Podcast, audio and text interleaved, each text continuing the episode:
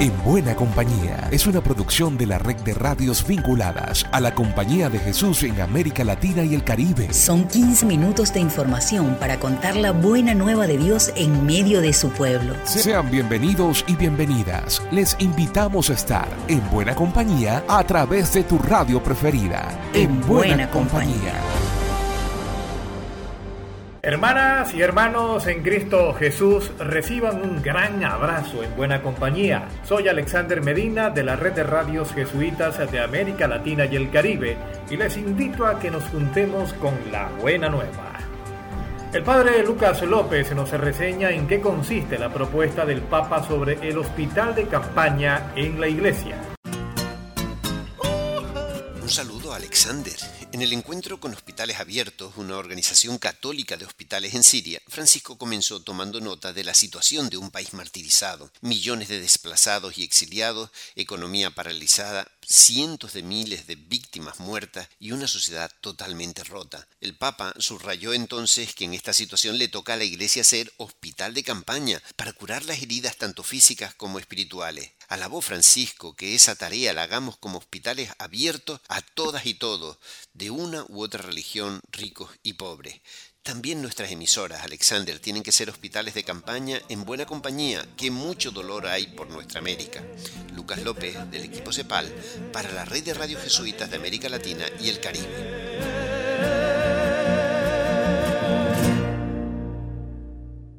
Desde Chile, Ingrid de Riederer nos reporta que la Facultad de Educación de la Universidad Alberto Hurtado estuvo en la presentación de un libro con título y temáticas sugerentes, mucho género que cortar.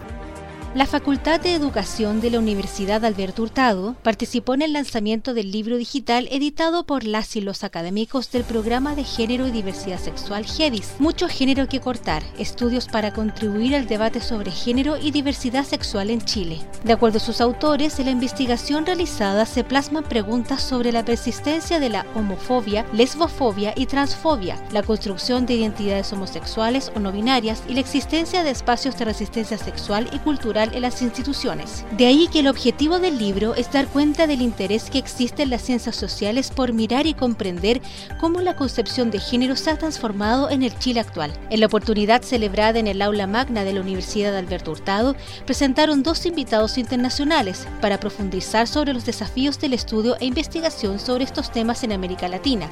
Leticia Sapsay, directora de la Maestría de Género, Medios y Cultura en el Departamento de Estudios de Género de la London School of Economics and Political Science en Reino Unido, y Blas Radi, licenciado en Filosofía de la Universidad de Buenos Aires y activista por los derechos humanos de las personas trans. En el conversatorio también participó el profesor de la Facultad de Psicología y director de GEDIS de la Universidad Alberto Hurtado, Jaime Barrientos, quien estuvo a cargo de moderar la conferencia y el diálogo entre las y los participantes, que compartieron sus reflexiones, preguntas y agradecimientos al finalizar el encuentro. Desde la provincia chilena de la Compañía de Jesús informó Ingrid Riederer.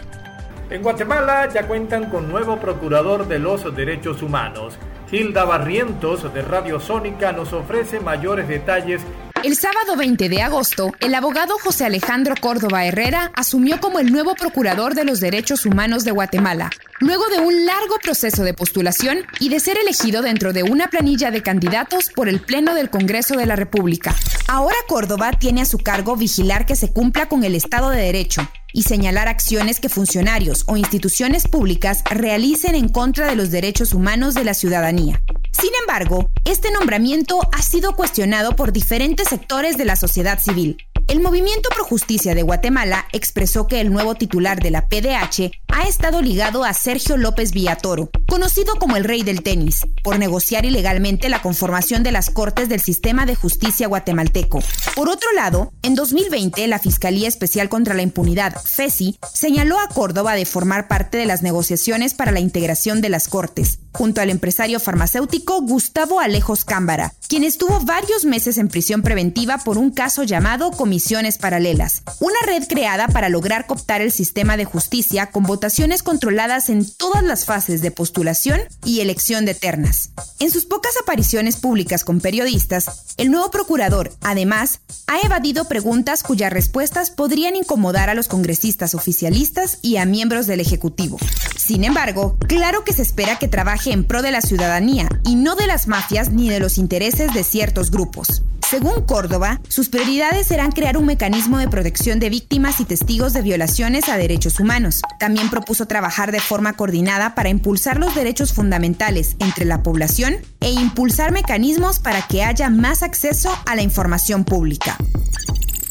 Fuentes: Voz de América, Tomás Guevara, y Procuraduría de los Derechos Humanos, PDH. Esto fue un aporte de Gilda Barrientos de Radio Sónica en Guatemala.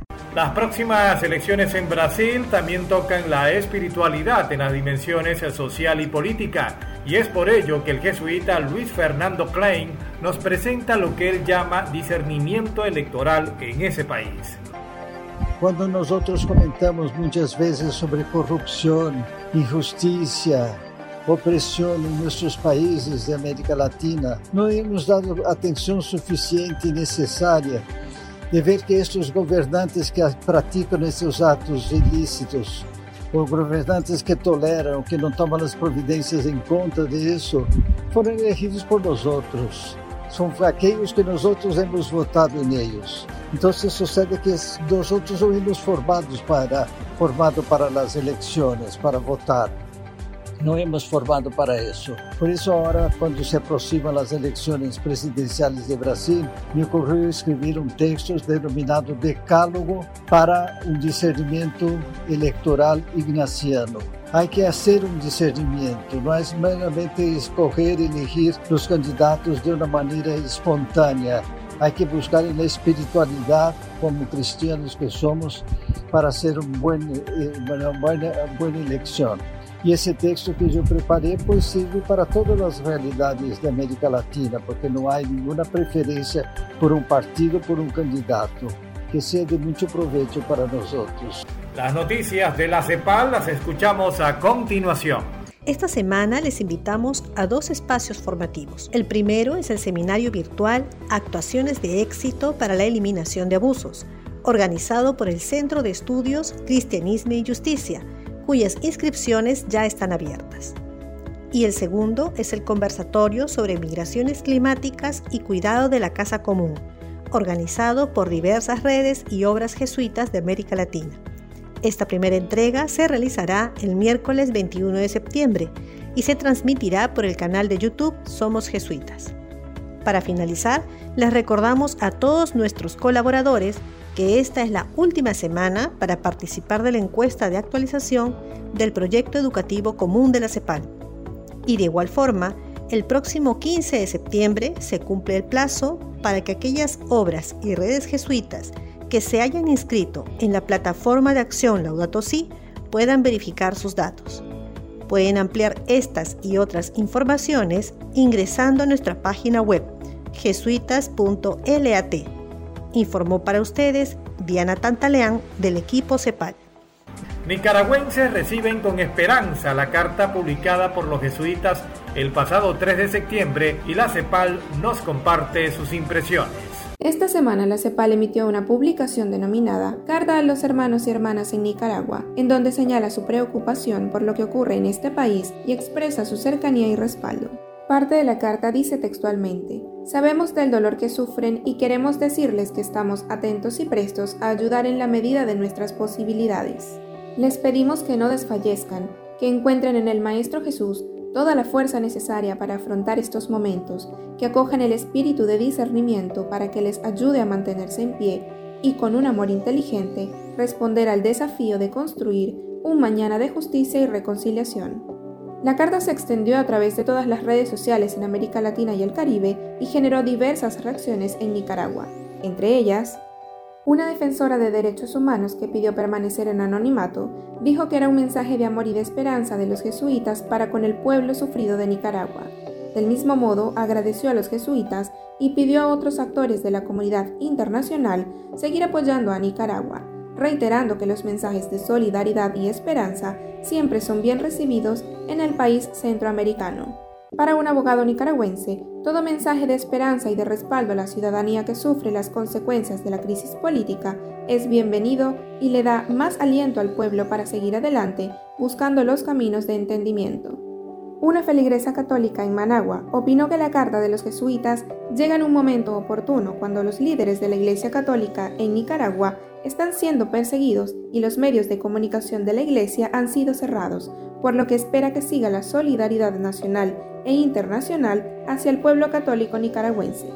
Y efectivamente, Alex, la carta de los jesuitas expresa textualmente al final: nosotros seguiremos apoyando con los medios que estén en nuestras manos y por los cauces que nos sean posibles en las comunidades, presencias e instituciones de la Compañía de Jesús en Nicaragua y a todas las personas que le dan vida, haciendo de su presencia hoy y allí una verdadera profecía del reino. Tiffany Trejo, del equipo CEPAL, para la Red de Radios Jesuitas de América Latina y el Caribe.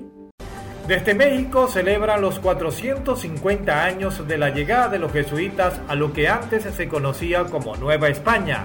Elizabeth Ángel nos informa. Enviados por San Francisco de Borja, tercer superior general de la Compañía de Jesús, un grupo de 15 religiosos jesuitas llegan a México el 15 de septiembre de 1572 por el puerto de San Juan de Ulúa, Veracruz, al este del país, y el 28 del mismo mes llegaron finalmente a la Ciudad de México. De esta manera comenzaba la labor evangélica por estas tierras, basadas en la espiritualidad de San Ignacio de Loyola, a través del ministerio pastoral extendido al norte y centro del país, donde fundaron diversos colegios, espacios de formación para jóvenes y realizaron traducciones indígenas. Actualmente, la Compañía de Jesús se encuentra en 15 estados de la República y trabaja a partir de 4 sectores: educativo, social, pastoral y formativo, desde donde se sienten llamados a atender los clamores de la realidad, tales como la violencia, la pobreza, la desigualdad, la juventud en las periferias y el deterioro del medio ambiente. Las celebraciones por los 450 años inician este viernes 9 de septiembre con una misa conmemorativa a las 12 horas Ciudad de México. Para ver la transmisión de la misa, ingresa a Facebook Jesuitas México. Todas las obras en las distintas partes del país realizarán celebraciones eucarísticas en distintos horarios. En Honduras, reconocen al padre jesuita Ismael Melo por sus aportes al análisis, la cultura y la defensa de los derechos humanos. Muchas gracias, y muchas gracias por a este grupo generosamente y con tanto cariño han dedicado este rato, que la verdad que no me lo esperaba, pero me esperaba una presentación más, pero así bueno, lo agradezco. Desde que le conozco es un ejemplo, un gran humano, lo miré muy de lejos, dije, ay, ha de ser enojado, pero a pasar del tiempo me mostró la realidad, que solo se llama Melo y no más dice la verdad.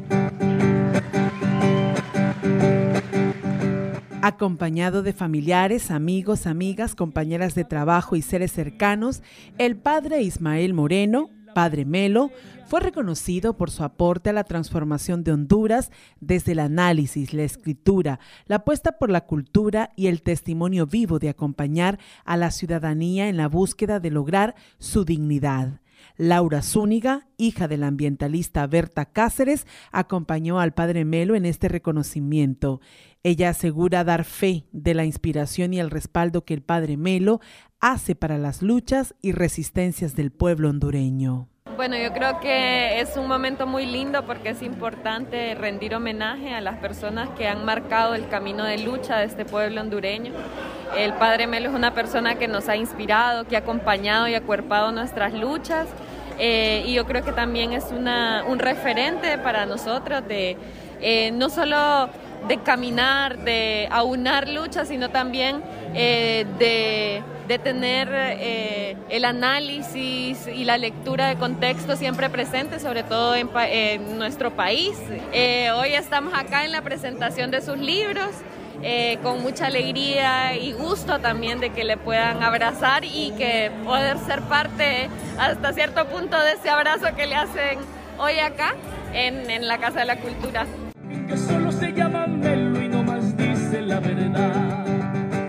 Desde Radio Progreso en Honduras, para el programa En Buena Compañía, un reporte de Yolani Pérez. Y el cierre le corresponde esta vez a Radio Ibero de Tijuana, México, una emisora web de la Universidad Iberoamericana. Hablemos de Ibero TJ Radio. Es una emisora web de la Universidad Iberoamericana Tijuana, una universidad de frontera.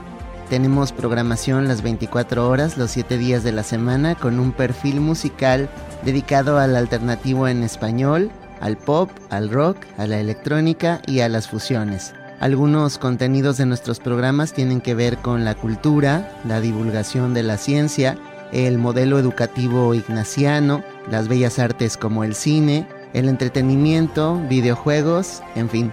Escúchanos en www.iberotjradio.com. Soy Heriberto Jaramillo, gerente operativo de Ibero TJ Radio, para En Buena Compañía. Por mi parte será hasta la próxima y recuerden, seguimos En Buena Compañía. Llegamos al final por esta ocasión. La invitación es para la próxima semana, para que sigamos En Buena Compañía. Una producción de la Red de Radios Jesuitas de América Latina y el Caribe. En Buena Compañía.